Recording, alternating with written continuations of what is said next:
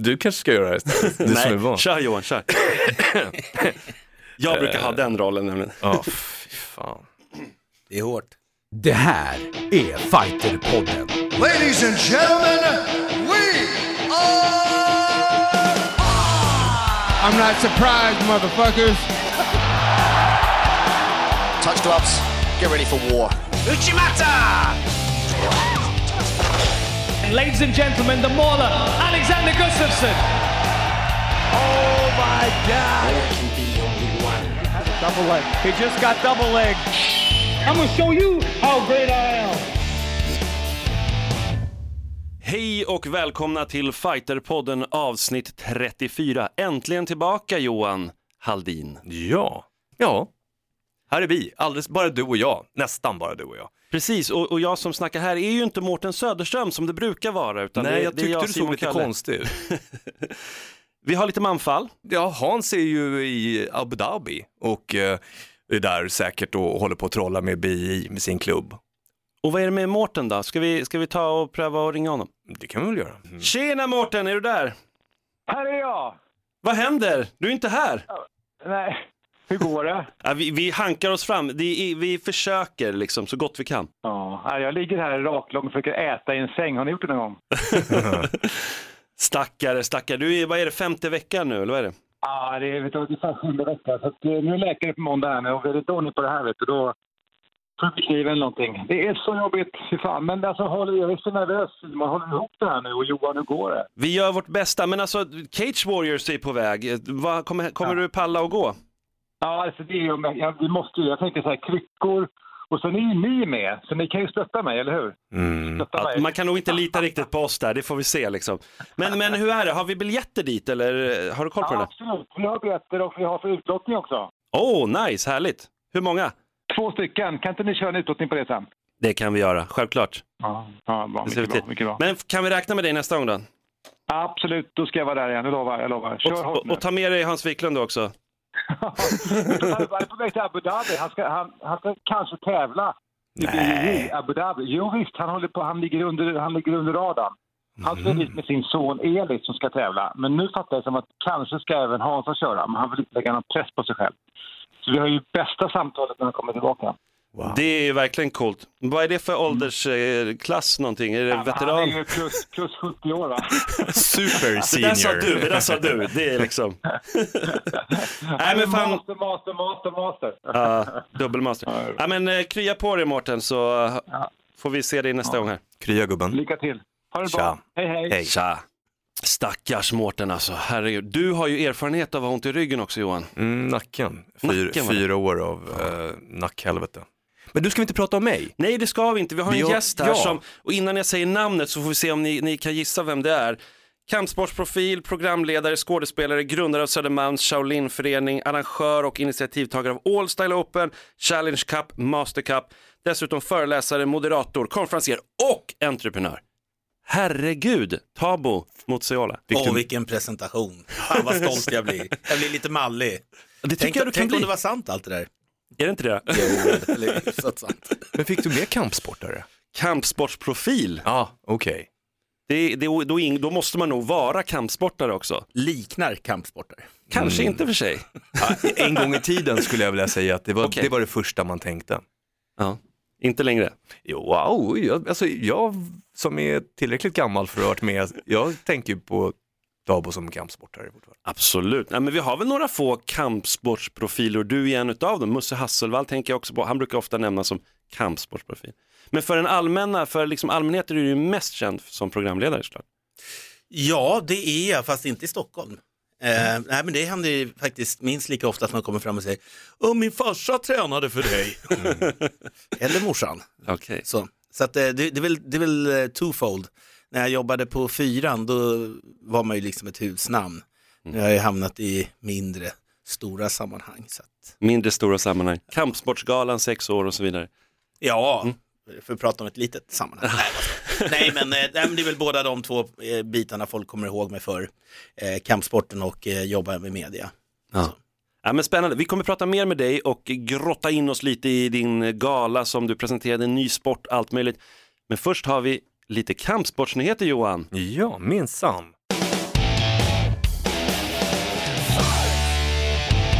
Take it away Johan Hallin. Ja, vi börjar med Superior Challenge som firar 10-årsjubileum.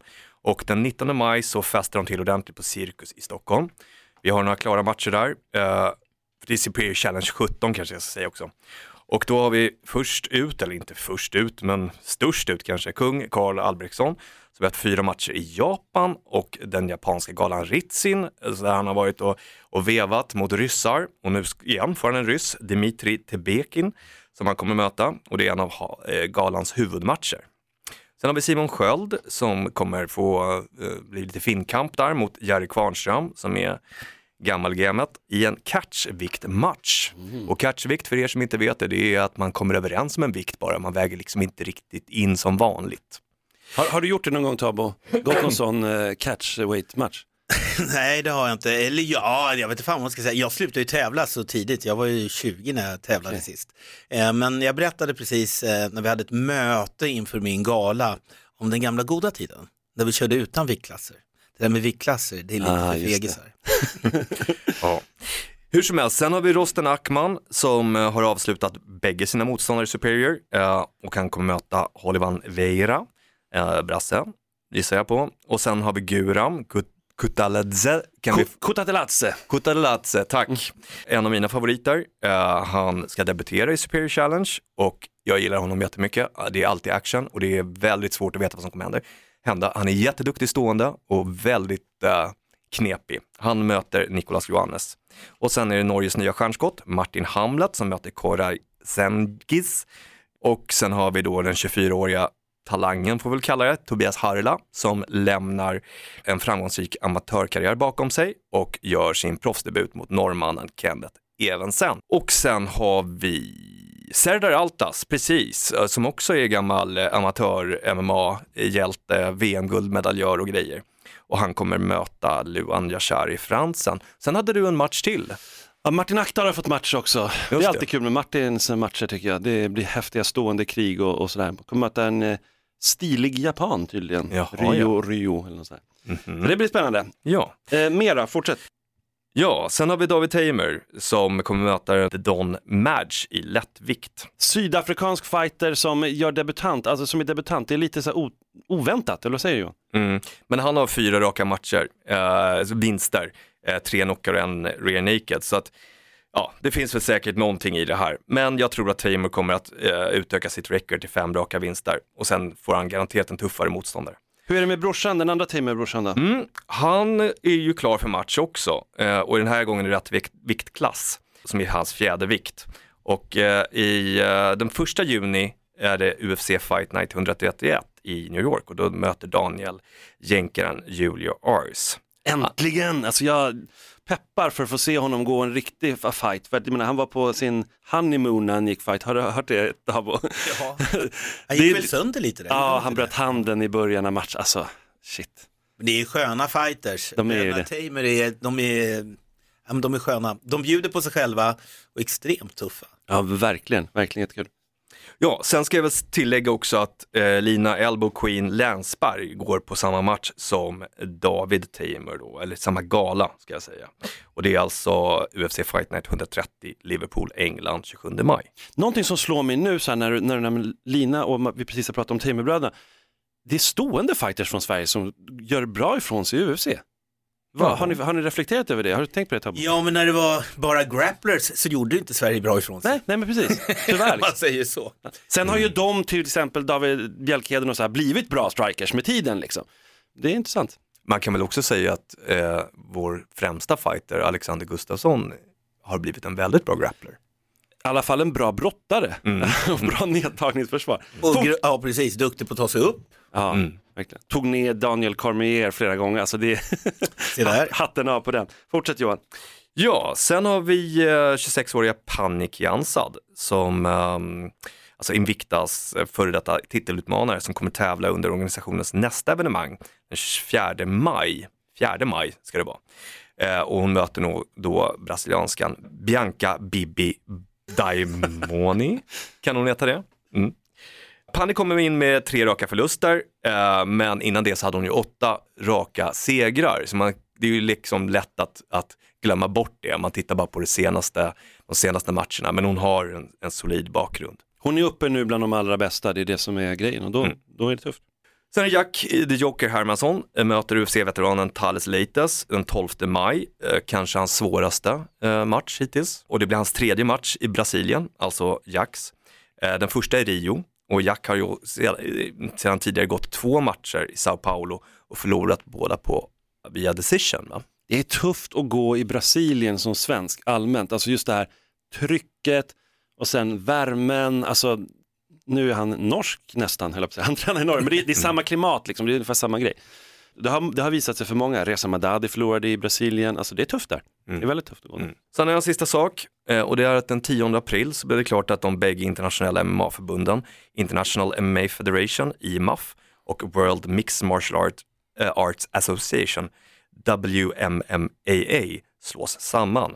Det här är ett otroligt viktigt steg för att kunna få MMA erkänt som en idrott av Global Association of International Sports Federation, som tidigare var eh, Sports Accord. Men det där är intressant för att varför vill IMAF gå in bland de här citat galna ryssarna som det är? Det är Vadim Finkelstein och de här som har WMMA. Eh, A.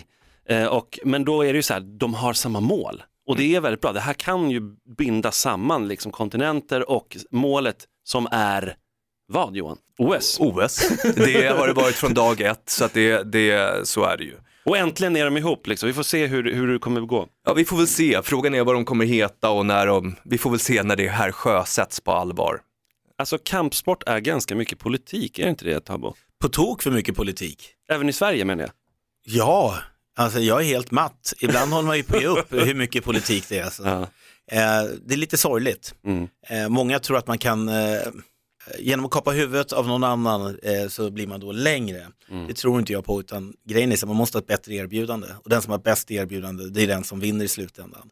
Och där har vi problem i Sverige därför att vi är väldigt mycket förbundsmänniskor. Och förbunden är otroligt sega, där alla försöker pinka in sitt eget revir. Då sätter man krokben för varandra hela tiden. Så kommer nya sporter som är mer uppdaterade, mer nätbaserade, har ett helt annat tilltal och har konkreta mål. Det här ska ut till folk, det här ska generera pengar, det här ska vara underhållande. De, våran förbundsverksamhet har alltså en susning, inte en chans. Nej, förstås. Du har tänkt mycket på det här, eller hur? Du har varit med om det länge också, sett det nära. Jag har sett isberget smälta. Exakt. Är du klar då Johan på Sverige? Ja, Jag skyndar mig över lite internationellt då. KSV 43 har ju gått av stapeln förra helgen och där, det är alltså en gala vi aldrig pratar om i Sverige, men det är den största europeiska MMA-galan. 1,7 miljoner polacker såg den där galan och de har riktigt, riktigt bra fighters. Första gången faktiskt de hade en eh, gala där det inte var två polacker som möttes i huvudmatchen. Hänger du, håller, håller du koll på KSV? Nej, jag måste säga att jag tappade när UFC liksom accelererade sin, sina, sina utgivningsdagar, när det blev för, för mycket MMA helt enkelt. Då drog jag ner på mitt tittande, och, men an- innan det så såg jag ju allt. Eh, framförallt då för 10, 12, 14 år sedan, då såg jag varenda match, varenda gala. Eh, eh, men det händer inte längre. Det faktiskt. går inte riktigt Nej. längre. PFL, The Professional Fighters League, har dragit igång och det är alltså tidigare WSOF, World Series of Fighting.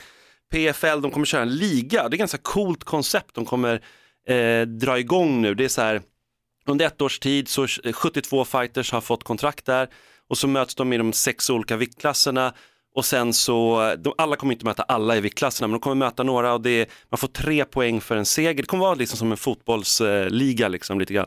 Tre poäng för en seger, winner takes it all så man får ingenting vid oavgjort så vitt jag vet än så länge. Och sen så får man tre extra poäng om man avslutar någon i första ronden, två i andra och en extra poäng i tredje. Det är ganska häftigt Johan. Jag tycker det är jättebra, det är lätt att följa.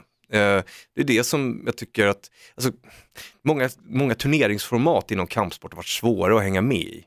Eh, När det inte har varit som till exempel Tabos, eh, alltså det här när allt, eller det japanska för den delen, när allting avslutas samma dag eller samma helg. Då är det ju mycket lättare, då går det fortfarande. Det som är coolt här det är att den här kommer vara gratis också för alla. Facebook har gått in, sponsrar den och eh, NBCNN har också gått in och sponsrat. Så att eh, det blir kul att det är gratis. Det är, alltså, det är ju reklampengar som kommer betala det helt enkelt. En miljon dollar får man som vinnare i sin viktklass och eh, sen har de fyra miljoner dollar Hur många till. matcher går man för att eh, bli vinnare? Ja, så först är det ju själva liksom säsongen då nu här under året och då, det är lite oklart exakt hur många det kommer bli, men Det, de säger att det ska vara 120 matcher eller någonting, 72, ja, man får räkna lite på det där. Men det blir några matcher i alla fall.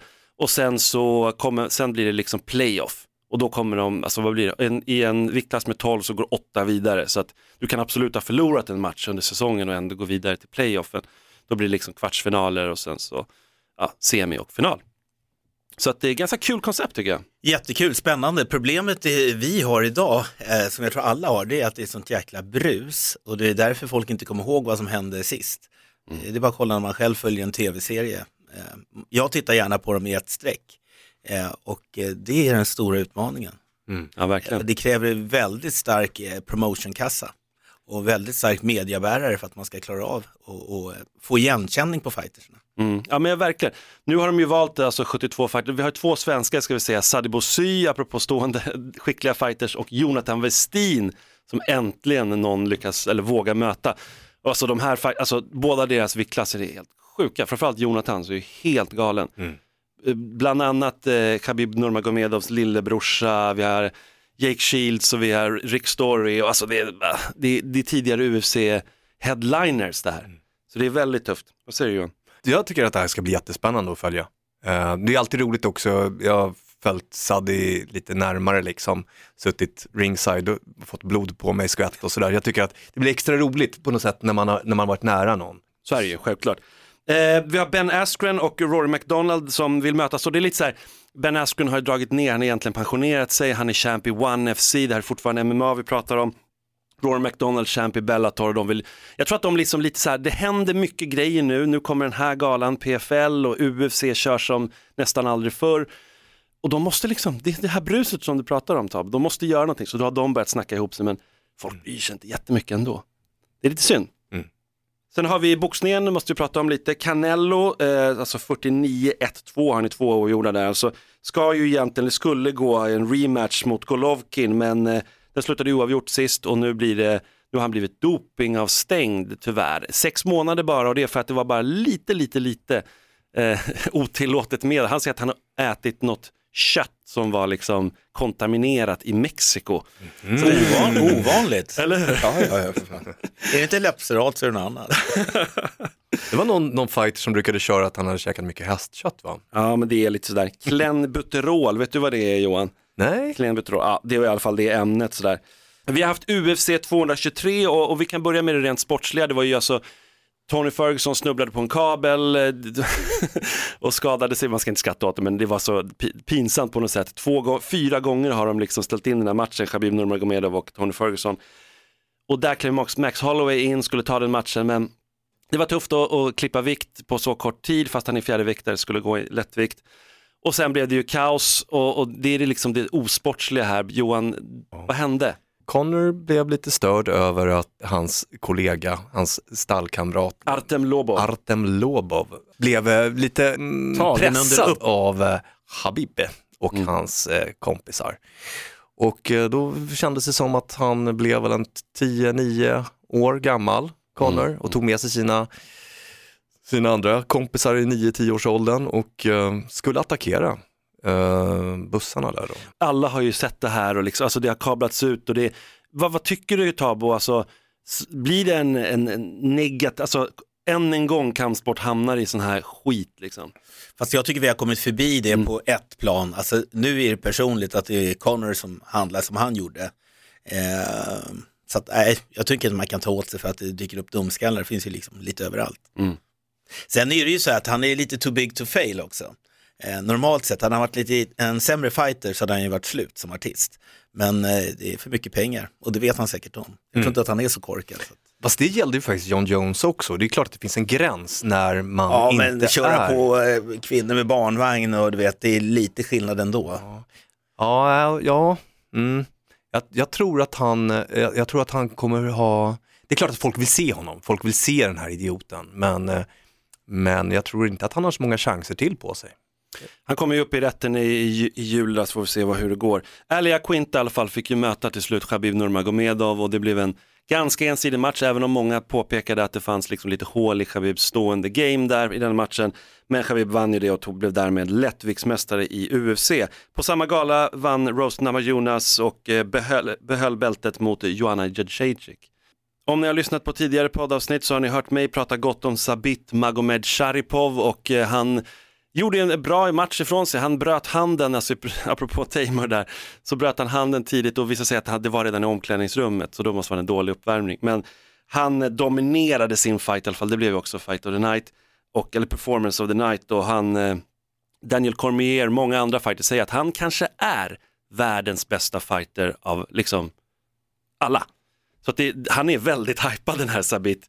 Så att upp till bevis, han måste möta bättre fighters. Mm. Men eh, det är sp- en spännande fi- fighter, verkligen. Eh, sen har vi också haft Poirier mot eh, Gaethje, Usuum Fox där. Och ja, Gaethje tar mycket stryk och, och mot Poirier som är lite bättre striker. Det är, vad ska man säga Johan? Jättekonstig strategi, jag gillar inte alls det där. Jag, har du sett den matchen, Tabo? Nej. Nej. Eh, Gaethje, han tar emot saker i, i huvudet för att kunna dela ut tillbaka. Så det är någon slags konstig rock'em sock'em strategi. Jag, jag gillar inte alls den eh, modellen. Det, jag, jag tycker att det är dumt. Det är säkert folk som tycker det är underhållande men det är inte det, det, är det jag vill se. Det blir korta karriärer. Ja men det blir det, det är så synd liksom. Han är ändå väldigt talangfull men han, och han har gått ut och sagt att ja, men det spelar ingen roll vinst eller förlust, jag vill göra att det är underhållande. Men utan hjärna sen också, stackarn. Nej men det var en helt okej gala utöver det. Det är synd att se Carlos Condit eh, i, förlora igen tycker jag. Någon som har varit så jäkla bra, det är, det är aldrig roligt. Israel Adesanya fick vi se igen och eh, ja, det var en tuffare match den här gången. Kommande då, UFC, eh, så har vi ju Barbosa vs Lee, där ja, en tuff stående fight förhoppningsvis, vi, att vi kan se fram emot det. Sen är Frank Edgar kommer möta Cub Swanson på samma gala. Samma gala. Mycket MMA blir det och mycket MMA har det varit, men det har varit mycket annat också. Simon, vi har glömt en grej. Vadå? Cage Warriors. Ja, men vi, vi ringer upp Graham Boylan så får vi alla svar där. Han är arrangör av galan. Ja men vad bra.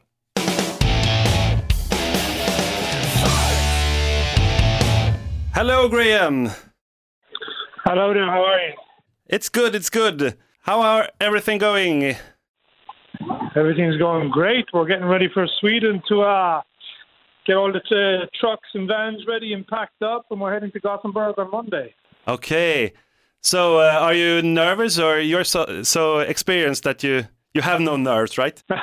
we don't do nerves or stress. We've done so many shows. You're Irish, right? This industry.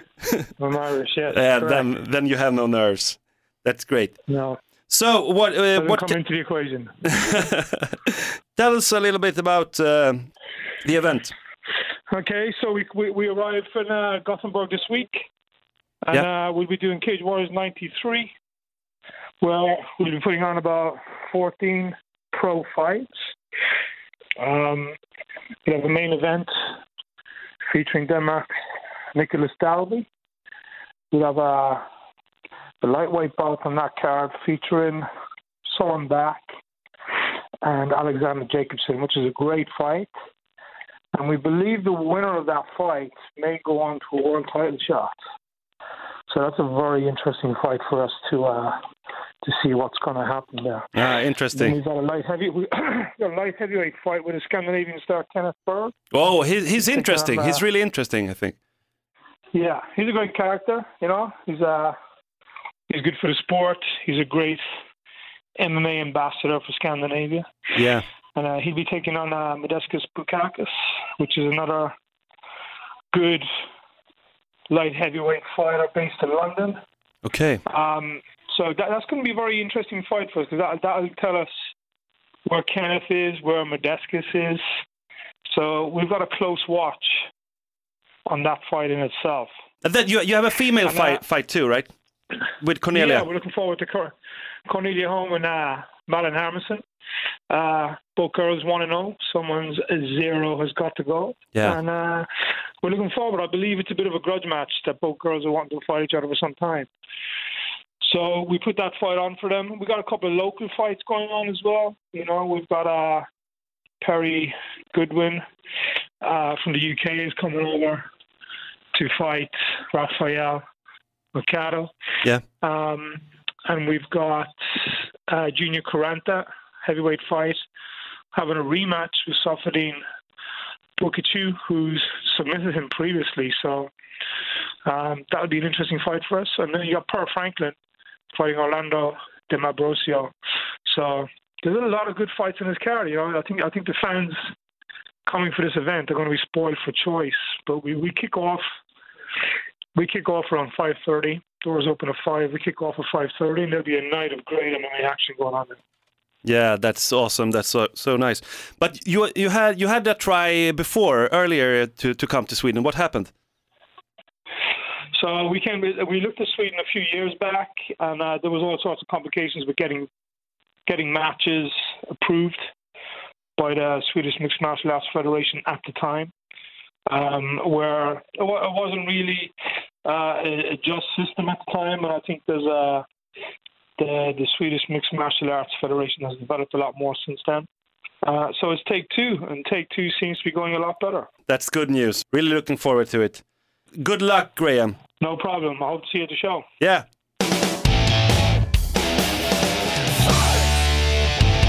Ja men yes, där hade vi Graham Boyland, eh, Cage Wars. Han snackade upp den här matchen, Cornelia Holm mot Malin där, som en grudge match. Jag, jag tänker vi, vi tar och snackar med Cornelia lite och ser vad, om hon håller med där att det är en grudge match. Tjena, tjena, det var Cornelia. Hej Cornelia, Simon Köll här, Fighterpodden. Hejsan! Ja, är du, är du laddad nu då inför galan? Jag är laddad. Superladdad. Vi har snackat precis med Graham och eh, på Cage Warriors och han snackade om att det var en grudge match eh, med, mellan dig och Malin, stämmer det? Ja, men det skulle man väl kunna säga lite. Alltså, vi, vi, vi har ju för sig aldrig träffat. Jag har aldrig träffat henne. Jag liksom känner inte henne, ingen aning. Men hon, det var hon som ropade ut mig där, eller vad man eh, ska säga, liksom, och provocerade lite. Så, så visst, visst finns det lite känslor inblandat som inte är helt eh, fulla med kärlek. Så. Du måste ha lite mer sälj. Jag gör ju tävlingar, det är Tabo som pratar. Du måste ha sälj i det här. Annars säger de att det är en grudge match. Du, du, du måste ha sälj. Okej, det är grudge som fan. Jag Du hatar henne. hatar henne. Jag hatar henne. Jag dödar henne. Nej, det behöver du inte säga. Det behöver du inte säga. Nej, men alltså hon, hon ju, har gjort sig lite, hon gjorde sig ju verkligen ett namn när hon, eh, sist där, när hon slog Gabriella. Vad, hur tänker du nu? Alltså jag vet inte fan om det är värt att, att, att få ett namn efter en sån match. Skittråkig lagmatch tycker jag, som hon vann på split decision. Så jag, Mm. jag vet inte, inte superimponerad kan jag inte säga. Nej, men det, det var ju en tuff, det var en tuff match liksom. Väldigt, och hon drog ju ändå in Gabriella att köra liksom ett spel som inte riktigt Gabriellas normalt sett. Ja, jo.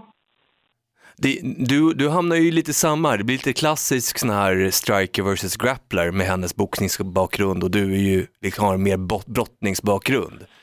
Ja, Är, är det så du ser att det kommer utspelas också? Det kommer det väl.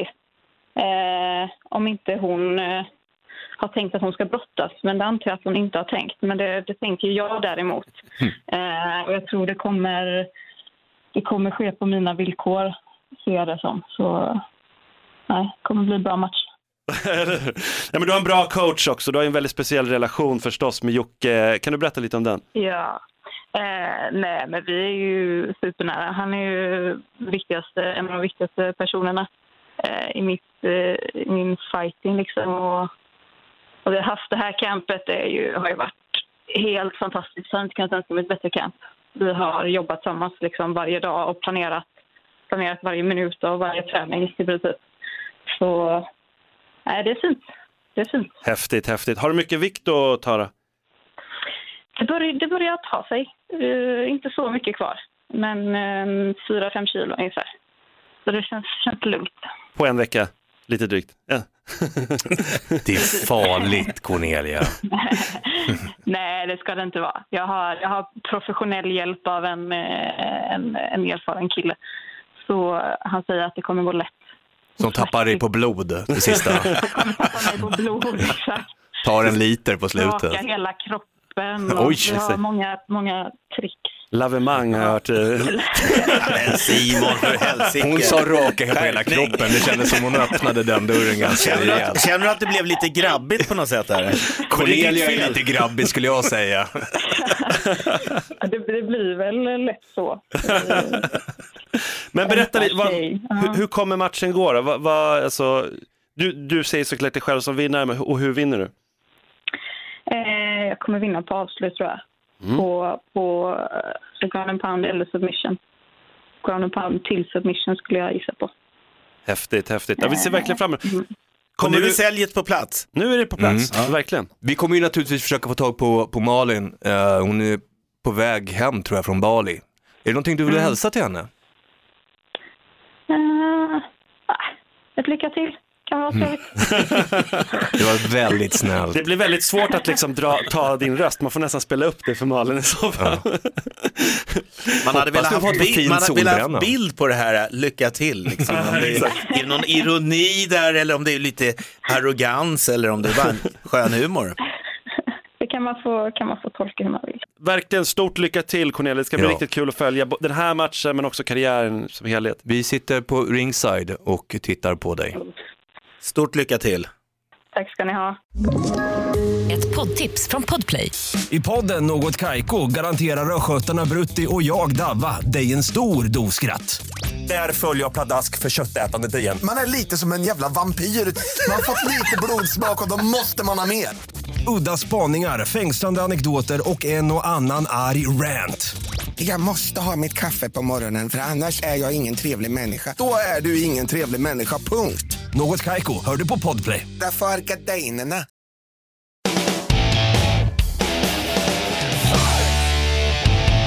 Ja men det är spännande alltså, Cornelia Holm är vass, eller vad säger du Johan? Absolut. Eh, det, är, det har varit jättekul att, att titta, eh, att följa henne, hennes karriär. Jag, tyck, jag, tycker, att- jag tycker att det är jättekul. Eh, det här är kul, jag, jag, jag gillar hela formatet, att det är en mindre gala, eller det är det ju inte, det är, en, det är en stor gala, men att få sitta nära folk man känner när de tävlar och känna deras coacher och sådär, det blir en helt annan grej. Jag, för, jag måste säga, jag har det, sagt det många gånger, jag föredrar det verkligen framför att sitta på UFC. Det är stämning, det är stämning. Det, är bra, det är bra arena också där. Mm. Nu ska vi över till Tabo och snacka om eh, All Style och annat.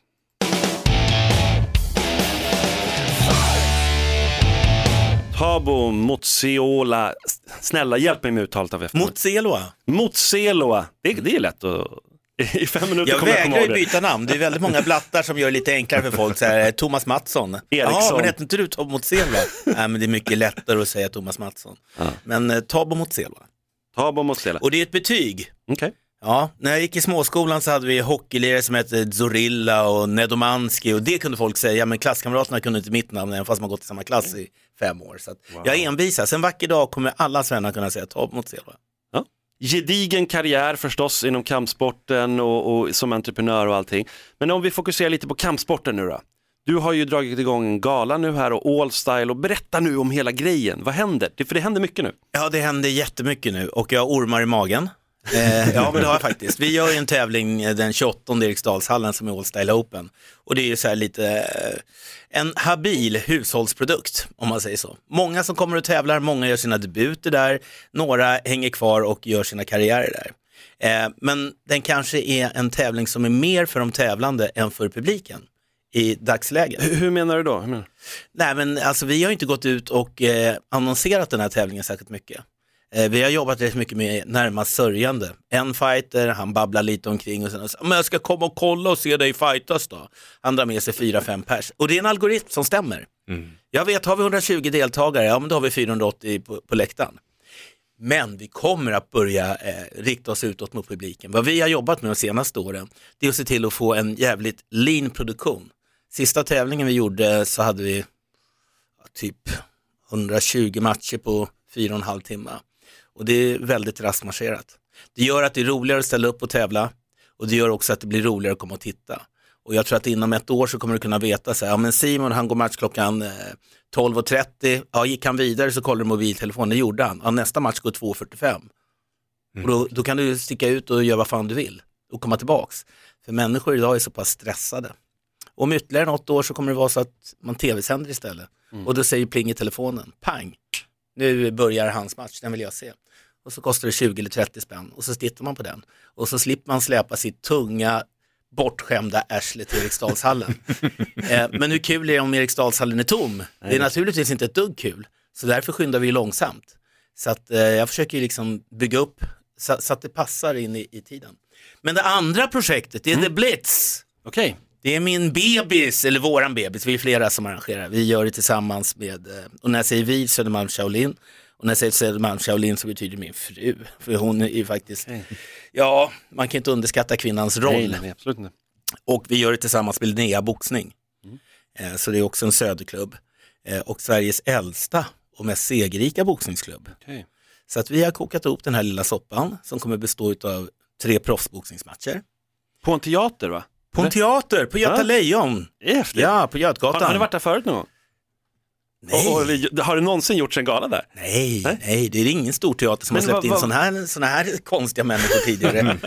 För det har ju varit på Berns och Superior kommer nu till Cirkus och ni tar liksom över Göta Lejon. Det är, det är häftig, häftig utveckling, eller? Ja, man kan ju säga så att vi har värdeförädlat oss. Eller hur? Ja, Finare inte, ens, inte ens Connors busstreck kan stoppa oss. Ja, det är ganska Nu är det skönt. bara för folk att lägga sig platt, för nu kommer liksom expresståget. Men berätta lite om kvällen då, vad har man att se fram emot Blitz och när är, när är den galan? Den går den 5 maj. Mm. Eh, så här, vi, vi tänkte så här. Stora hallar är svåra att fylla, därför att det är så svårt att liksom trycka in i folks huvud vad kvalitet är. Eh, och då måste man vara starkt medieburen.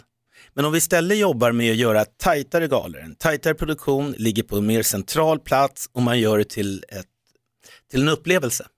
Så vi kommer ha att, eh, vi öppnar en och en halv timme innan, då har vi DJ som spelar i loungen. Du kan ta en skön drink och den behöver inte alkohol. Nej. Sådär. Jag vet inte vad du skulle föredra. Inte så ofta alkohol. Jag vet vad ibland Johan alkohol. skulle föredra. Han- Johan gillar det. öl. Så kan ni inte låta mig vara någon gång. Nej, men tanken är så här. Ja. Det är en exklusiv ryggdunkarverkstad. Verkstad. Mm. Eh, Jag älskade ju när det var helt tokpackat på Hovet och tokpackat i Globen. Eh, Men de dagarna verkar vara lite förbi. De kanske kommer tillbaks. Kanske. Men, men, men eh, de är lite förbi. Så vad vi gör är att vi försöker följa tiden. Inget att galan är slut klockan kvart över elva, halv tolv, ropa på taxi med 8000 andra, komma in till stan när klockan är kvart i ett, stå och skutta en kö, bli nerfrusen och känna, äh shit, nu ska natten börja.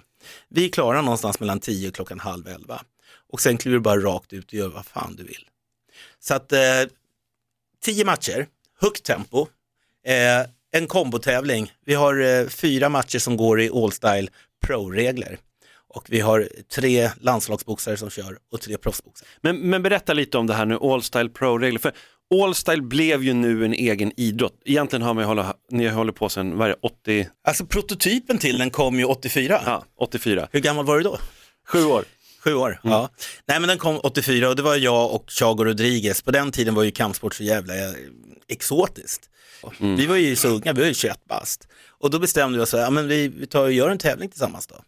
Och så gjorde vi det. Satt vi med gnuggtext, lettrasett och sånt där. Och tog några bilder, vi smet in på stadion, eh, Stockholmsstadion, vi hoppade över staketet, vi ville ha en så fin setting så det såg ut som vi var gladiatorer. Och så gjorde vi lite fantasisparkar, han flög genom luften och jag sparkade snett upp. Det var faktiskt rätt bra bilder och det blev tokutsålt. 500 posters, vi limmade upp dem själva. Sen var prototypen satt. Eh, Vi torskade, Eh, jag hatar att förlora, Eh, ingen blir bra som gillar det. Så att, eh, det tog ett och ett halvt år till innan vi gav oss ut på tävlingsbanan igen. Eh, och på den tiden var det inga slag i ansiktet, men det var fullkontakt och du fick liksom känga överallt och slå eh, överallt utan ansiktet. Men det, det man ska komma ihåg här också, här, under den här tiden så är proffsboxningen är ju förbjuden, för den förbjöds ju där. Och då, men det här tilläts, men det var inte slag mot ansiktet. Då. Det var inte slag mot ansiktet och grejen var så här, det- där är en rätt komplicerad grej. Därför att vi var, hade ju fullkontakt mot kroppen och vi blev någon knockad så fick den ofta seger men officiellt var det inte så. Utan officiellt var det så att då fick ju den som eh, hade någon som fick ett sömnpiller kasta in handduken. Eh, alla tyckte att det var rätt mesigt om folk bara skulle dutta på varandra. Men karaten dominerade ju, eh, poängkaraten dominerade budoförbundet. Och då skulle man inte ha knockout. Men thaiboxningen som då hade börjat eh, andas morgonluft, de hade ju fullkontakt och de hade också professionella matcher. Och det var det ingen som reagerade på. Så det var ju fullkontakt med slag i ansiktet. Mm. Intressant, intressant. Och nu då, nu har det liksom utvecklats och nu blev det en, äntligen en egen idrott på, på årsmötet. Va, hur funkade det där egentligen? Ja men det funkade ju bra, jag hade ju läst min läxa att det handlar om politik. Jag var helt chockad året innan när vi blev nerröstade. Eh, och jag ska inte ventilera min bitterhet här men det var ju en del människor gör det, kom igen. Nej, det är så jobbigt med bittra Häng ut människor. folk. Ja, nej, men man får ta till lite ninja-teknik istället, Ja. eller taktik. Sådär. Man får skjuta dem i nacken sen bakifrån en mörk natt. Blåsrör. Jag såg ju eh, på liksom, den här streamen som var från årsmötet där och jag tyckte du var ganska slick. Jag tycker det var, du, du la liksom in lite sådär subtilt då, eller eh, beror på hur mycket man ser det, eh, att, ett hot nästan tyckte jag. Att liksom så här, ja, men då kanske inte vi ska vara med i Wushu. Du sa ju någonting i den stilen. Det var Nej lite men så jag menar helt Ja. ärligt. Ja. Nej, men vänta, vänta. Så här, så här. Jag tjänar ju faktiskt inga pengar. Nej. Vi är en av de största klubbarna i Sverige. Jag tjänar inga pengar på att hålla på med kampsport. Jag har hållit på med det nu, drivit verksamhet sedan 1983, Mm. i 35 år. Jag tycker jag har tillfört en hel del till svensk kampsport. Verkligen. Eh, sen har vi massa människor som faktiskt inte gjort särskilt mycket, än har suttit och viftat med en klubba och röstat för eller emot. Och som håller på och bromsar utvecklingen hela tiden. Jag har inte tid med det. Hade vi torskat det valet så är det mycket möjligt att jag hade lagt ner verksamheten. Så det var inget tomt hot. Det var ju faktiskt bara en redogörelse för fakta. Ja. För jag vill ju göra något vettigt av mina sista år och hålla på och springa omkring på möten med människor som inte gör någonting, som aldrig blir svettiga. Det har jag inte tid med. Vad säger du Johan? Du är Nej, också gammal rätt. förbundsräv liksom. Så att, Nej, men jag tycker det är helt rätt. Jag, alltså, det, är inte så, det är ju knöligt att starta ett eget förbund, men det är ju inte helt omöjligt. Eh, Det har hänt förut. Jag menar, det är ju andra som har hoppat av Bud och kampsportförbundet. De är ju inte, de är ju inte liksom helt safe. Thaiboxningen börjar bli tillräckligt stor för att de skulle kunna dra om det är så att det inte passar. Ehm, så att, nej, jag, jag, jag, jag tycker att de, ska, de finns till för, alltså förbundet finns ju till för medlemmarnas skull, inte tvärtom. Så att, nej, jag tyckte, jag tyckte det var helt rätt att sätta lite press på dem. och nu, då blev det kampkonstdelen, eh, visst stämmer det? Hette det Alltså, så, vi, ja, vi inordnade i Kampkonstförbundet. Okej. Eh, så. Mm. Eh, vilket inte egentligen innebär särskilt mycket. Nej. Skillnaden är ju så när du har en eget underförbund sen, då, då rasslar det till eh, kanske lite mer deg. Då, då. Ah, Okej. Eh, så. Men vi är inte riktigt där än. Det viktiga är att vi bygger ut verksamheten. Mm. Så var det Kung som jag hotade med nu? Nej, ja, det var väl Wushu, ja precis. Wushu-sektionen. Men, men vi får ju säga så här att eh, där hade det utförts ett fan- fantastiskt eh, mediokert arbete under de senaste åren. Så sista SM ställdes ju in. Ah, okej. Och eh, jag och min kära fru då, som representanter från vår förening producerar ungefär 230 matcher om året. Svenska kickboxningsförbundet ungefär 290 matcher om året. Så jämfört ifrån en förening till ett helt förbund då, då, då menar jag så att det är självklart. Det är- Vi har ju massa idrotter som är med i förbundet som har färre medlemmar än vad vi har som klubb. Mm. Och eh, det är liksom 67 klubbar på de senaste tre åren som har deltagit. Och I snitt ungefär 50, 50 per tävling. Men om du siar nu lite framåt då, om du tänker liksom, för nu kommer vara den här Blitz och det, Allstyle kommer växa förhoppningsvis och spridas. Kommer ni, hur, hur hur ser du på det framöver, alltså inom ett år eller två år? Eh, nästa år så är det ju tanken att det ska bli SM. Eh, jag har en del planer som jag inte vill avslöja just Okej, nu. okej. Du får komma tillbaka, så du får komma Du sa ju entreprenör, affärshemligheter. Husky voice. Eh, men det handlar egentligen om att göra tävlingar som är bra för de som tävlar. Mm. Eh, det tycker jag att vi gör idag. Det ska bli fler som arrangerar dem. Vi har ganska mycket know-how hur man arrangerar. Mm. Så de som ansluter sig till förbundet, vill de ha våran hjälp, man får skilja på förbund och förening. Mm. Men då är vi gärna med och hjälper folk att göra det. Jag tror inte man kan sitta på en, på en idrott och försöka monopolisera den. Men jag tror att man ska harmonera dem. Man ska inte ha stora kvalitetsskillnader vad det gäller domslut, vad det gäller regler, för det orkar inte folk med. Det blir bara stökigt. Eh, så vad det handlar om är egentligen att bredda, att fler kan få tillgång till att tävla. Om man tittar riksregionalt. Eh, kanske ordna någon form av liga i, i, i, i tävlingarna. Och eh, det som är väldigt bra det är att de här åren innan vi har riktiga landslag, för det måste byggas internationellt, det är ju en parallell utveckling. Okej, mm. Eh, då hamnar ju pengarna i en kassa som man kan använda för att producera. häftigt. Eller Men alltså, det, kommer det här konkurrera på något sätt med K1 eller kommer ni liksom, eller hur? Det är också stående och man kan köra lite vilken stil man vill, eller? Vad är skillnaden, K1 och Allstyle? Ja, vi är mycket äldre, i den Mm. första frågan, det första svaret. Ja men så. Och K1 är också en liksom, privatägd organisation. Men, men vad, vad skulle du säga annars är skillnaden? Nej, men skillnaden mellan K1 och oss är, är då att du får svepa, Mm. göra takedowns, det får du inte göra K1. Nu pratar jag om pro-delen. Absolut. Så Ja. lite som Sanda där då? Eh, Ja, men sanda får du kasta. Just det, det får Och då är det göra här. jävligt många som inte vill vara med på Ah, goda okej, grunder. okej, okej. Alltså när, när du får kasta så finns det ju stor anledning för många att packa träningsväskan och gå därifrån. Då måste man ha tränat helt enkelt. Ja, ja okej. exakt. Eh, och sen så har vi så att du ska ha en solid träff, men du får inte mer poäng för ju hårdare träffen är. Okej. Så de jobbar ju med 10-9 systemet. Vi jobbar med löpande räkning på träffarna. Så säg till exempel att du kommer från taekwondo där du kanske jobbar väldigt mycket med speed. Sätter du bara en solid träff, då får du poäng för den. Är du med? Ja, jag är med. Vi jobbar på eh, två minuters ronder, vilket driver upp tempot. Där var ju K1 väldigt smart jämfört med, med, eh, med Tajem. Där man jobbar i fem ronder, man får höra musik som låter som man har tarmvred. eh, jag älskar thaiboxning men jag, jag tycker det är plågsamt att höra den där musiken om jag ska vara ärlig. Gillar du inte näsflöjt? det var coolt. Nej, så, så, så, så, så är det. Men, men jag skulle säga då, eh, det snabbaste sättet att förklara systemet det är så här, tänk K1, men att du får svepa. Om vi ska prata om, om pro-delen. Eh, men sen skillnaden är ju faktiskt att du har eh, ett tally count där träffarna räknas. Så du kan ju faktiskt ha en person som har eh, gått runt och prickat väldigt mycket i två ronder, sen åker på ett par riktiga råsopar, kanske en räkning också och ändå vinner matchen. Och så känner man sig, hade det varit en rond till hade det varit knockad. Ja, men jag drog ihop mina poäng. Okej. Intressant. Vad säger du om det Johan? Jag, tycker, jag, jag vill att det ska finnas så många olika regelsystem som möjligt så att man kan skräddarsy. Utifrån min horisont, MMA-horisonten, så jag gillar eh, att man får liksom experimentera med lite olika grejer.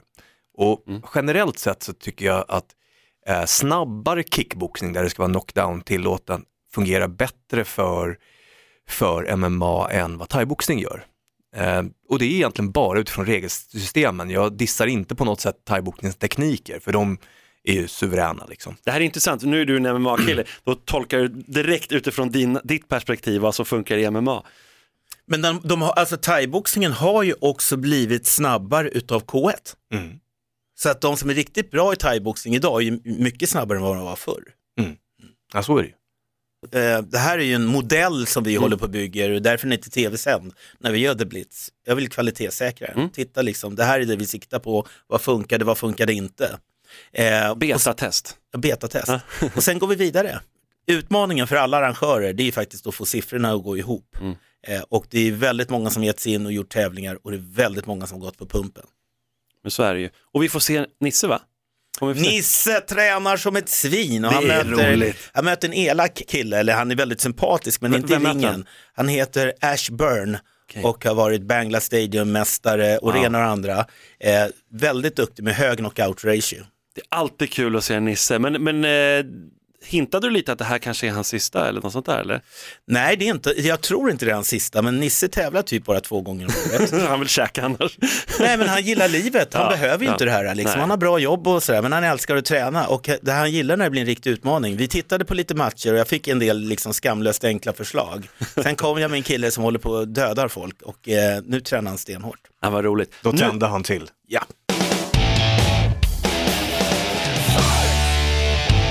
Men Tabo, det finns ju så mycket att prata med dig om, alla möjliga olika. Du har så, du så, hur hinner du med allting? Jag gör ju inte det. det är det som är tricket. Mao Zedong har tydligen sagt, ska du ha någonting gjort, ge det till någon som redan har mycket att göra, för då gör man det först. Man är inte med det man skulle gjort egentligen. Eh, men jag gör, gör mycket olika grejer och jag tycker det är kul. Men du är också den första i podden här i våra 34 avsnitt som citerar Mao Zedong. Det är bara det. Ja, jag har ibland blivit eh, uthängd som en gammal brottsling. Det finns en del journalister som har försökt att få den vinkeln sådär. Men det var i alla fall en brottsling som i 20-årsåldern gick på universitetet och läste litteraturvetenskap och sådana saker. Okej. Och eh, sprang på Cinemateket och kollade massa kulturfilmer och så. Så att jag är väl förmodligen en väldigt komplex person. Kanske Ja. lite kulturprofil. Kanske kulturkriminell. Ja, men du är väldigt mycket och, och jag, jag kommer ihåg, jag, jag bara kände liksom suset på Kampsportsgalan när du drog, jag, jag såg Jonathan bara föll nästan bakåt, Jonathan Broberg, när du sa att liksom, det här är mitt sista år.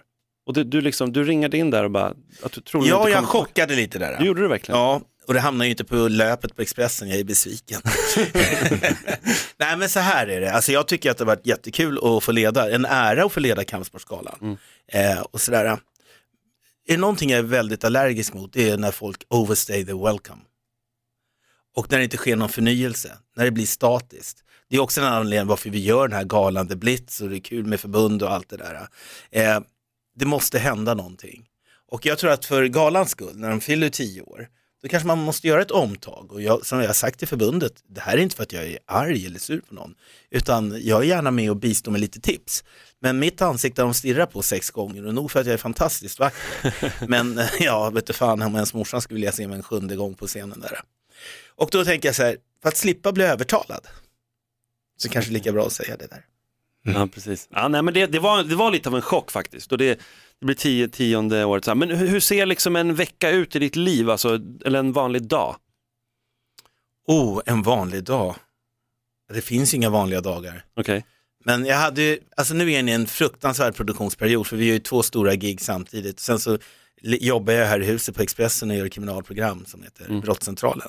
Men jag hade för två veckor sedan hade jag en så helt galen vecka där jag ledde en heldag för Riksidrottsförbundet och BRÅ som handlar om idrott och kriminalitet och då var det tre paneldebatter och alla är förintervjuade plus en presentation av olika talare. Eh, jag hade under den veckan tre förbundsmöten och vi hade motionen för Allstyle som skulle bearbetas, vilket innebär, som Johan vet, att man måste jobba subversivt och ringa och smeka, stryka folk medhårs och få dem att rösta åt den, eh, åt det håll man själv vill. Eh, sen hade jag kampsportsgalan samma vecka också. Och då är det samma sak, då ringer jag också alla deltagare. Samtidigt gjorde jag eh, ett reportage som inte riktigt färdigklippt än med några av de tyngre kriminella rånarna som vi haft här i Sverige. Eh, ett antal intervjuer. Plus att jag ledde klasser på klubben. Så att det var en ganska hård vecka. Det låter som en jättehård vecka. Men jag tänker på Hans Wiklund, alltså, ni, han håller också på lite och han producerar ju med angående brott och sådär. Ni går lite så här hand i hand. Vad tror du om honom som konferencier på Kampsportsgalan 2019? Jag vet faktiskt inte. Jag kan säga vad jag, jag tycker hans styrkor är. Han är snabb i huvudet. Han har ett väldigt bra tilltal. Han hade ett, ett pratprogram som gick på någon lite mindre kanal för kanske 6-7 år sedan. Jag bara, fan vad bra han är. Så att det beror ju på forum. Sen att ta en, en stor salong, det får jag se för det har jag inte sett honom göra. Eh, för det är olika grejer. Men han har ju sina rötter i kampsport. Eh, han, kan, han kan det här. Så att, eh, ja, det finns ju många sämre val. Jättebra. Ja, eller hur? Nej, men jag håller med. Eh, men vad säger, alltså, det var mycket snack också efter den här galan. Det har varit lite efter de andra också, men Stefan Sauk, alltså han fick ju han gick ut och pratade om, liksom, om eh, no-go-zoner och annat där på galan och, och fick lite skit av dem, av, av vinnare. Så här. Hur tänker du när du står och ska liksom hålla, hålla ihop allting och så blir det en sån där, är det bara bra eller är det Alltså, så jag tycker att vi går omkring är för politiskt korrekta. Vi är asrädda för att någon ska säga en frasering fel. Nu liksom var det jag som sa, blev det lite, lite grabbigt här då, då, men missförstå mig rätt. Jag, det där är jag jättetrött på. Du ska stå och ha en show i tre och en halv timme och så ska du ägna all din tankemöda åt att säga någonting så att ingen överhuvudtaget skulle kunna feltolka det på något sätt. Det är helt omöjligt. Vi är på väg in i någon så här, vad hette han, eh, var det Voltaire som var så irriterad över bigotismen? Var det det Johan? Stämmer det? Ja, det är ju många som varit irriterade över det. Eh, så att jag, vet, jag vet Men inte det är en exakt vilket. nyreligiös rörelse som går. Den är, inte, den är inte religion utan den är något annat. Man pratar sexism, man pratar eh, ci- cis-personer och gud vet vad. Gör saker istället. Det är väldigt många människor som har så många åsikter men folk fraserar saker och ting. Men gör de någonting? Och gör, det gör ju du verkligen. Du gör ju massor. Ja, jo, nej, men så här, om jag säger så här, det är klart att då kan man säga så här, det är inte så konstigt att jag gör saker för jag gör saker jag tycker är kul. Och jag gör saker som också sätter in liksom en skumpa i kylskåpet emellanåt. Men när jag säger så här, gör saker, då menar jag så här, gör du några bra saker för andra? För väldigt många av de här som sitter på läktaren och har ett anteckningsblock, jättebra antecknat. Det där kanske var lite grabbigt. Men vad gör du för tjejerna då? Mm. Så jag är rätt kontroversiell i mina åsikter. Jag skulle önska att alla de som är sura på att damfotbollen hamnar liksom eh, på efterkälken, eh, de ska vilja ställa frågan, går du själv på damfotboll? För det är väldigt många människor, jag ser på dem att de, de går inte alls på damfotboll. De bara noterar att det är mycket svårare för tjejerna att få samma resurser som killarna. Men om tjejerna var lika intresserade av att se på, på sin egen sport så skulle det vara den näst största publiksporten i Sverige. Det är den inte. Så att vi är lite skitnödiga i Sverige tycker jag. Det är ganska ängsligt också, är det inte det? Ja, det är otroligt ängsligt. Otroligt ängsligt. And it bores me. Ja. Men varför tror ni att det är så och varför fortsätter det vara så liksom nu? För det är ändå många som eh, liksom känner till att det är så här. Ja, nu, nu kanske vi håller på att lämna ämnet för det här programmet, men när jag, Kör, ändå, får- kör. när jag ändå får frågan så tror jag att det är så här. Vi är inlallade i ett bedrägeri. Och det är att man ska kunna gå från vaggan till grav utan att någonsin stöta på någonting som behöver tuggas. Alltså problem är ett djävulskap. Fast vi som håller på med kampsport vet ju att problem gör att vi måste hitta lösningar. Vi blir ju bättre av det. Vi blir bättre utav det. Men, men det finns någonting, och jag tror att det är en tanke från Folkhem-Sverige, som bara så att säga ändrar form. Och så fort det dyker upp ett obstacle så måste man fråga sig, är det något fel på samhället, är det fel på någon annan? Jag har aldrig träffat en människa som inte gjort någon karriär överhuvudtaget, som verkligen har försökt stenhårt. Jag har inte träffat en enda. Och jag tror till och med också att det är så här att den, den synen vi har idag i Sverige, att ju mer pengar jag har desto bättre liv har jag, den är extremt materialistisk och korkad. När jag jobbar som moderator, vilket jag gör väldigt mycket, eh, och kanske där jag har min huvudutkomst utav pengar, då kan det vara så att jag sitter på ett börsnoterat företag och vi går igenom det vi ska göra nästa vecka. Jag pratar med marknadsdirektören, en tjej, som har tre barn. Jag får mitt sista mejl efter mötet som vi avslutar klockan halv fem, någonstans ute i, vi säger Kista. Eh, klockan 23.30 så skriver hon ett mejl till mig. Det mejlet ska jag läsa igenom och så kommer vi ta upp det här på möte klockan 8.30 på morgonen. Då har hon klivit upp och lagat mat till ungarna, kört dem till dagis. Och folk blir förbannade på att en sån kvinna tjänar väldigt mycket pengar. Men skulle du vilja leva det livet? Först. Och vad skulle hon göra det för om hon inte tjänade pengar? Så att eh, jag är lite sådär, du vet jag är ju invandrare. Ni som bara hör mig kanske inte tror det, men jag är ju det. Och eh, båda mina föräldrar och eh, många, alltså eller många, men fler i min släkt och omgivning kom hit till Sverige liksom, och de har haft, de har haft bra liv. Det är klart att det finns grejer som kanske är lite knivigare om du då är svart. Men så är det för en svensk om den åker någon annanstans också. I mean, det, jag menar, det är basic. Då får man ju kämpa på. Så att jag, jag tycker att det är lite för mycket gnäll. Men, men ser du det in, inom kampsporten också? Nej, generellt sett inte. Nej. Generellt sett inte, utan det är ju människor som dras till kampsport, det är människor som gillar kamp. Mm. Men det har ju börjat dyka upp en sån skitnödig politisk korrekthet också. Jag tycker verkligen så att man ska respektera alla invandrare, tjejer och det ena och det andra och det tredje och fjärde. Men det är det man gör i handling. Eller hur? Det är handling, det är dina handlingar som berättar vem du är. Jag ska kasta in en liten boll här och säga att det beror ju lite grann på vilken kampsport man kör. För att i, i, i, din, i din värld, där du kommer från ursprungligen med wushun och kung fu och det där, då är det inte så mycket graderingar och sådär väl, ursprungligen i alla fall. Där man är liksom elev eller mästare. Ja. Typ. Var det, inte var det så mycket grader way back in the days. Vi hade ju det hos min tränare. Ja. Men var det en hets runt det, upplevde du det som? Mm, ja, vi, det var det. Okej, okej. Det var det. Jag plockade bort, vi, vi körde graderingar på min klubb också. Mm. Men sen kände jag att det är väldigt irrelevant, vad har de till för? Mm. Eh, Sådär.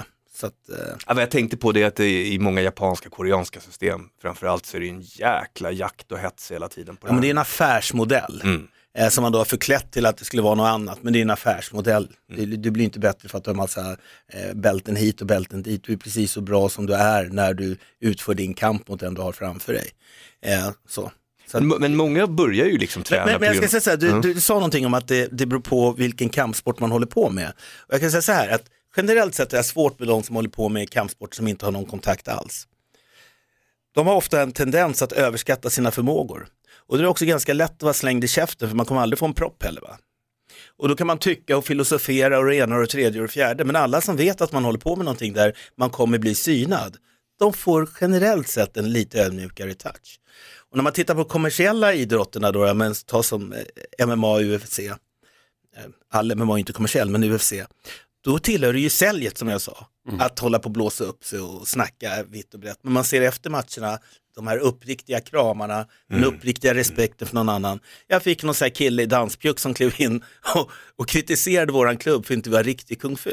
Oj, okej. Eh, Så vi gick ner från 4,9 till 4,7 förra veckan.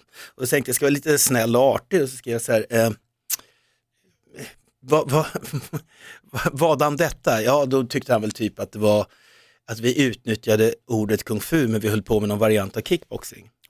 Det är ett gammalt resonemang som har följt oss eh, genom åren. Och då var jag tvungen att vänligen tala om för den här killen att liksom, kung fu har ju inget som helst starkt marknadsvärde. Alltså våran förening, vi är 550 personer. Genomsnittsklubben som håller på med kung fu i Sverige har 35 personer. Det är snarare precis tvärtom och dessutom håller vi på att plocka bort eh, det epitetet. Bland annat för att det inte riktigt motsvarar eh, innehållet och för att slippa höra den autenticitetsdiskussionen som är fullständigt vansinnig. Ska jag gå omkring och göra rörelser för 800 år sedan som definitivt inte funkar? Men det, det, det, det, men det där verkar finnas, det är helt sjukt. Nej, men jag håller med, det där verkar finnas i ganska många olika också idrott. Det finns inte riktigt i MMA eftersom att det är någonstans, även om det också är gammalt, det är ju jättegammalt. De första tävlingarna såg man några som försökte, det gick inte så Ja, nej, men exakt. nej men det är intressant att det alltid finns de här liksom väldigt konservativa personerna egentligen som, som tycker att det ska vara en ren teknik som det gjordes, fast man inte riktigt vet heller hur de gjordes på 1200-talet eller Det intressanta är ju 1700-talet. också att alla stilgrundare har ju varit innovatörer. Ja. Det är alltifrån Iyogana, det är, eh, vad heter han, eh, Masatatsu Oyama, Mm. de har varit, varit innovatörer. Mm. Sen kommer det människor som har någon form av sån här kulturexotism. Ja.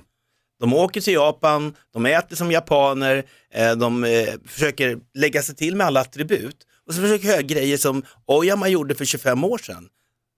Men isn't that very stupid? Men fan vill ha en Volvo Amazon idag? Men hur, hur funkar du då mot liksom standard aikido då? Blir ju liksom en naturlig följdfråga. För Ja, jag ai- förstår aikido, ut, aikido-utövare är ju väldigt mycket så här, där är det ju ändå kontakt men det är ju, eh, det, det går inte jättebra om du möter en aikido-utövare för den. Eh, och, På pappret, nej. Men i verkligheten vet du inte. Inte? Nej, i verkligheten vet du verkligen inte. Jag har, sett, jag har sett många människor som har varit självklara vinnare tills det har smält på riktigt. Ja, så är det ju. Ja, Så är det. så att det finns ju någonting som du har inärt. Är du en fighter på riktigt? Och det kan man inte bara lära sig i träningslokalen. Det är någonting du dels är. Sen blir du en bättre fighter av att träna. Mm. Jag har sett killar som är skitduktiga eh, och fightas på mattan. Och sen har jag sett som man nästan stått och fått fnissa åt, liksom, vad fan, ska jag hjälpa dig härifrån? Du håller på att råka illa ut. Mm. Mot en Bulten i Bo. Intressant. Men du, är lite inne, du har ju varit inne på det också förut Johan, att det, är liksom, det handlar mer om fighten, alltså själva personen och sen så... Framförallt var det jättetydligt i, i steget över från eh, historisk träning som vi tränade på 70, 80 och 90-talet till, till nu.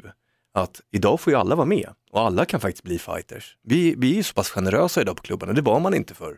Utan där var det liksom, folk gick in och sen så var det, man tränade och sen var det sparring. Det fanns ett ganska stort gap däremellan, det var liksom en väldigt djup vallgrav.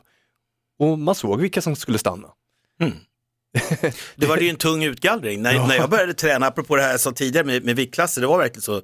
Eh, vi körde ju då inga utbyte med andra klubbar, men min tränare hade ju en jättestor verksamhet så att han hade väl en 12, 1200 elever någonting sånt där. Och så hade vi KM. Första gången vägde jag 56,5 kilo, andra gången vägde jag 57,5 kilo. Och en kille jag mötte, han vägde 85. Oj. Ja, en annan kille jag mö- mötte, han vägde 92,5 kilo. Inga benskydd, inga handskar. Vi fick dock inte slå i ansiktet, men annars var det som knockdown-karaten. Eh, full patte. Jag tänkte inte så här, fan vad oschysst, han väger 35 kilo mer. För jag visste att när jag skulle till tunnelbanan så kanske någon som väger ytterligare 10 kilo till. Ah, okay. mm. Jag tränade ju stridskonst, jag tränade ju inte kampsport. Nej. Jag tränade för att kunna greja min tillvaro och kunna försvara mitt lilla svarta skinn. Mm. Jag var inte särskilt storvuxen. Så om det sprang omkring någon liksom mustig snubbe som spelar handboll och vägde 95 kilo, ja, om han är ett problem så måste jag lösa det problemet. Alltså det tänkte jag också och det var, det var rätt många som gjorde det. Och det, det, det var ganska hårt. Alltså. Oavsett om man tränade, man oavsett om man, jag prövade eh, Bing Sun på Barnängs tvärgränd eh, way way back och, och det var taekwondo och det var Sen när man började hoppa in i sportjujutsun, det började bli lite mer eh, lugnt och sansat men, men eh, de populära idrotterna om man säger så på, på 80 och 90-talet, då, då fick man skylla sig själv. Men då, då lite så avslutande då, är det bättre nu än förr? Ja, alltså idag så kommer ju inte folk och tränar för att de går omkring och är skraja för att åka på stryk i samma utsträckning som det var tidigare. Eh, utan man är mer intresserad av idrotten man tränar. Man tränar som idrott, man tränar som fritidssysselsättning. Eh, så det har blivit bättre. Eh, alla som var tunga och var tunga gubbar på stan eh, kunde ju slåss för. Idag kan du liksom väga 26 kilo och bara orka lyfta en picka. Och de skjuter. Så det är två helt olika planhalvor. Men du hade aldrig fått respekt på 80-talet för att det var en kille som för en liten lätt kränkning så stoppar du en puffra i pannan på någon. Folk hade bara sagt att de var idiot och önskat att de skeppade iväg med det på en gång. Så tiden har förändrats. Eh, och på det viset har det blivit bättre. Att det har blivit en större separation mellan kriminalitet och idrott. Tidigare var den mer intimt förknippad. Jag säger inte alls att en majoritet ens var kriminella förr. Men det fanns väldigt många som var profiler som också hade liksom en kriminell vinkling. Vem var den tuffaste, inte kriminell eller sådär, ingen sån här street fighter, vem var, vem var det liksom som du såg upp mest till? Framförallt efter att du hade eh, startat egen klubb, det är egentligen mest intressant. Vem var, vem var liksom förebilden då? Så tänkte jag aldrig. Eh, just därför att eh, jag är ändå lite sådär gatuppvuxen, sådär, det får du se när det väl smäller. Så, så tänkte jag inte. Men om jag säger så här, de som jag tyckte var, hade hunnit längst i det jag gillar. Dels hade jag har jag en väldig respekt för eh, Paul Dombia, som var väldigt komplett. En kille som du kan stoppa en handgranat i käften på och linda runt gaffatejp. Han kommer ändå inte klappa till det liksom. Men han kan. Eh, så han var väldigt före sin tid. Eh, var väldigt komplett och vältränad. Magnus Cederblad. Ja, men Magnus är en sån här kille som jag, jag träffade, han jobbade i dörren, han var 18-19 år, man skulle gå på garage. Tjena Tabo, ja men här. håller inte du på med kung fu? Jo visst. Och så frågade jag vad han gjorde, han tränade allt, han höll på med karate, han höll på med jiu-jitsu, han höll på med boxning, han höll på med judo. Och tänkte fan en sån här glappkäft. Jag hade träffat hundra sådana som, de kunde allt liksom. De kunde ju flyga liksom på en fjärt till månen. Så bestämmer vi att vi ska träna tillsammans, vi drar ner till eh, Örnen, den låg där på Katarina Bangatan. Shit, den här killen, han är, ju, han är ju riktigt bra. Det var ju inget skämt, han var ju riktigt bra. Eh, och då tränade vi tillsammans ganska mycket sådär, han och jag. Han var ju några nummer större, men han var, han var riktigt vass. Sen fanns det ju sådana som Thomas Hallman, som var väldigt duktig karatekille och en formidabel gatfighter får jag ju säga. eh, Chago Rodriguez, Såklart, såklart. eh, som har betytt väldigt mycket för svensk kampsport. Under en period betraktad som lite kontroversiell, eh, men hela den där 80-talscrazen hade nog inte kommit till stånd utan Chago. Det Men hände Ola, någonting. Ola, Ola Alvarsson då? Ola Alvarsson, eh, alltså en av de smartaste fighters hur? jag, jag, någonsin, jag någonsin råkat på. Eh, han kom fram till mig när jag jobbade i dörren ute i Sundbyberg och frågade om man kunde få låna filmer från mina tävlingar. Då var han 17 år. Och så sa det kan du få göra. Och sen ville han träna tillsammans med mig, så tränade vi. Och han var rätt duktig då, eh, redan då. Men sen började han träna för mig parallellt med karaten. Eh, och jag hade ganska, utan att skryta, ett ganska tufft lag eh, som körde. Eh, men Ola, Ola gjorde jävligt bra ifrån sig. Eh, för han är extremt smart. Och det där är en grej, om man tittar på de som fightas, nu pratar jag som, om, som fightas som sport. Det största tycker jag, det är de som kan byta strategi under en rond. Du behöver inte bli matad av instruktioner från ringhörnan, utan du kan ändra, adaptera. Eh, och det är ganska få som klarar av det. Sen den allra högsta nivån är när det till och med händer i en serie. Eh, så. Och det finns en del som gör det. Jag får slå ett slag för eh, Nils Widlund. Såklart. Så måste jag säga att det är en av de absolut mest kompletta stående fighters jag, jag någonsin sett. Även om han inte får så mycket cred för det. Men, men eh, han gör en del grejer som inte är intränade ens. Utan det är för att det passar i situationen. Och det finns en del som har det, men det, de är väldigt få. Men det, måste ha passerat väldigt många alltså, revy hos dig. Alltså, har du någon koll på hur många du har tränat upp under alla år? Har du räknat det någon gång? Mer än 10 000. Är det så många? Herregud, är Ja, armé jag, liksom. jag, haft- jag har nog haft tusen elever. Men jag har ju inte haft i närheten av, av så stor klubb, eller klubbar. Jag Men så här stycken. 10 000. Över, över 10 000. Ja det har du ju. Det, är- jag, jag, jag vet att jag har haft tusen som jag har tränat. Så att du måste ju ha haft, ja över tu- 10 000 måste det ha varit. Och då kommer det bli fler såklart ju. Ja det kommer det bli, men eh, så småningom ska väl någon annan ta över. Sen, sen det finns ju så jävla, ursäkta att Ja, jag nej, profanerar, kör, kör. Sverige har ju väldigt många jätteduktiga fighters. Eh, så att eh, nu nämnde jag några utifrån den tiden då man själv också Mm. slängde dojorna i luften. Eh, vi har väldigt hög standard. Med tanke på att vi är ett så litet land så har vi väldigt hög standard overall. Eh, och man kan säga så här i svenska kynnet, även fast de flesta, har- och många av de här och svenskarna har ett konstigt efternamn, eh, så är folk väldigt noggranna. Mm. Eh, man, man, man, eh, man gör sina grunder, man läser sin läxa. Björn Köllerström tycker jag också var en Ja, jag fantastisk tänkte just på honom. Ja. Och sen hade jag en, en, en av mina medryttare på klubben, Fredrik Wagner. Mm. Men han var så tidig. Jag hade också en som heter Rowan Jönsson som aldrig förlorade en match. Han Fredrik också... Wagner, skådespelaren eller är det en annan Fredrik Fredrik, Wagner? Wagner. Fredrik, Wagner, Fredrik Wagner drev klubben tillsammans Okej. med Fredrik Halldén en gång i tiden. Eh, Fredrik gjorde fanta alltså fantastiska grejer, han läste fighting så bra. Jag tycker han var den svåraste för mig att sparra mot. Mm. Eh, smart, tuff och ja, det finns många. Så ni som inte är nämnda, förlåt, ni finns ni med. Men, men det finns i alla fall, vi, vi blir lite anklagade för att vara lite gubbiga och grabbiga ibland. Du måste ju nämna några kvinnor också tänker jag. På tjejsidan, Ja. eh, Maria Elin Olsson, självklart. Såklart, herregud. Självklart. Och hon kanske är vår främsta idrottare vi har haft på klubben. Om man tittar på hennes bedrifter.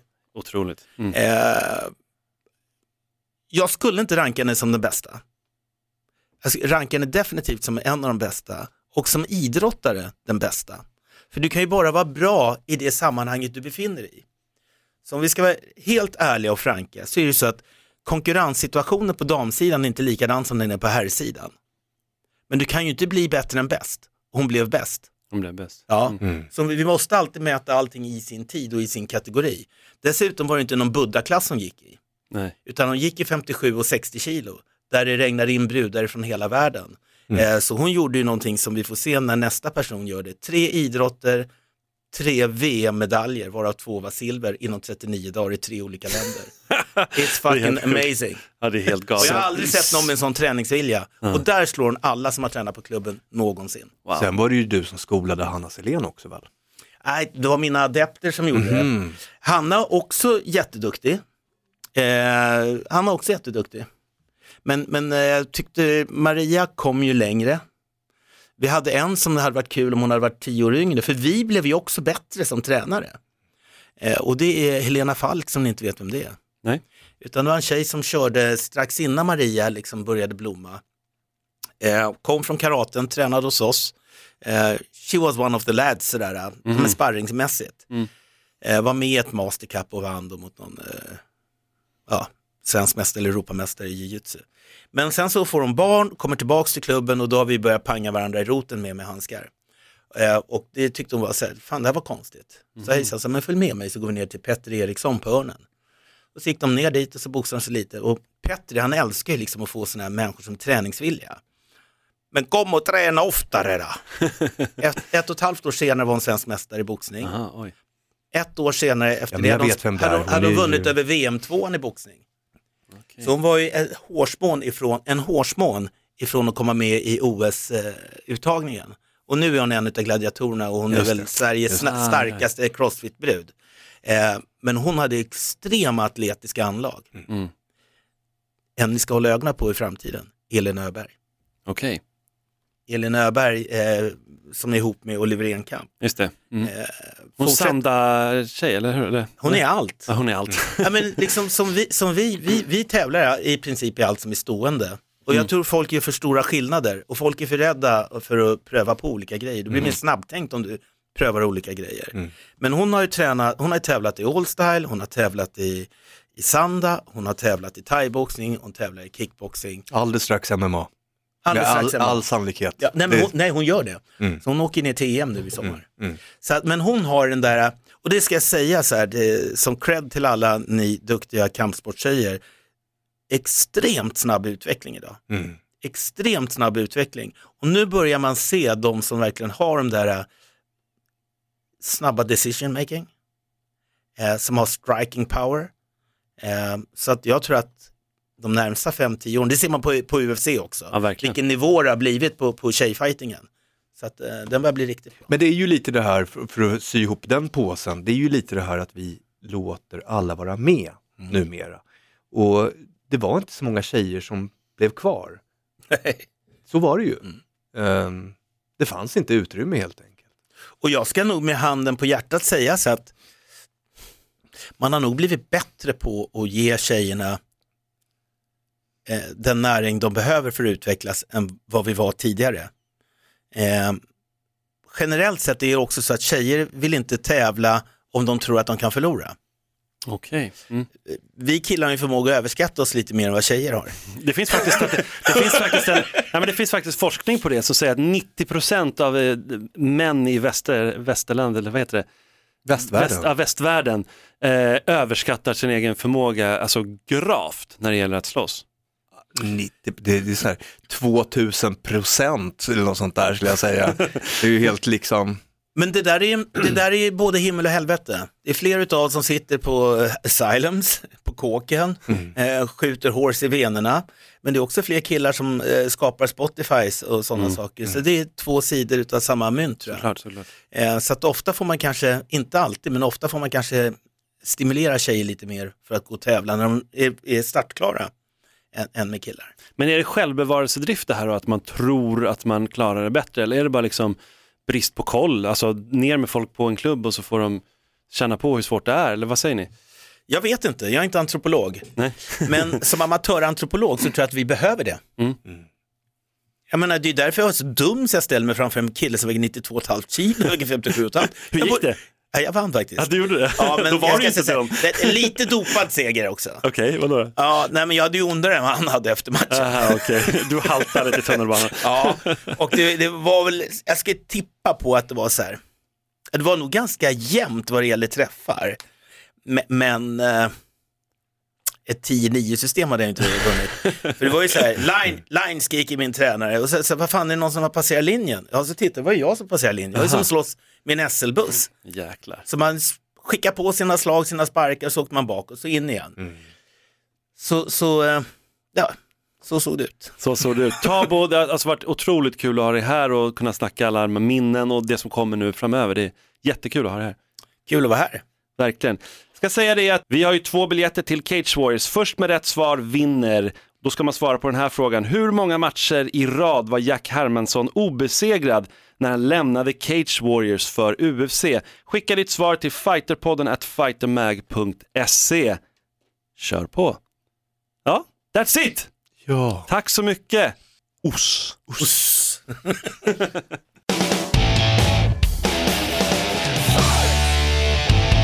Fighterpodden produceras av Suba Media för Radio Play. Poddtips från Podplay. I podden Något Kaiko garanterar östgötarna Brutti och jag, Davva, dig en stor dos skratt. Där följer jag pladask för köttätandet igen. Man är lite som en jävla vampyr. Man har fått lite blodsmak och då måste man ha mer. Udda spaningar, fängslande anekdoter och en och annan arg rant. Jag måste ha mitt kaffe på morgonen för annars är jag ingen trevlig människa. Då är du ingen trevlig människa, punkt. Något Kaiko, hör du på Podplay. Därför är gardinerna.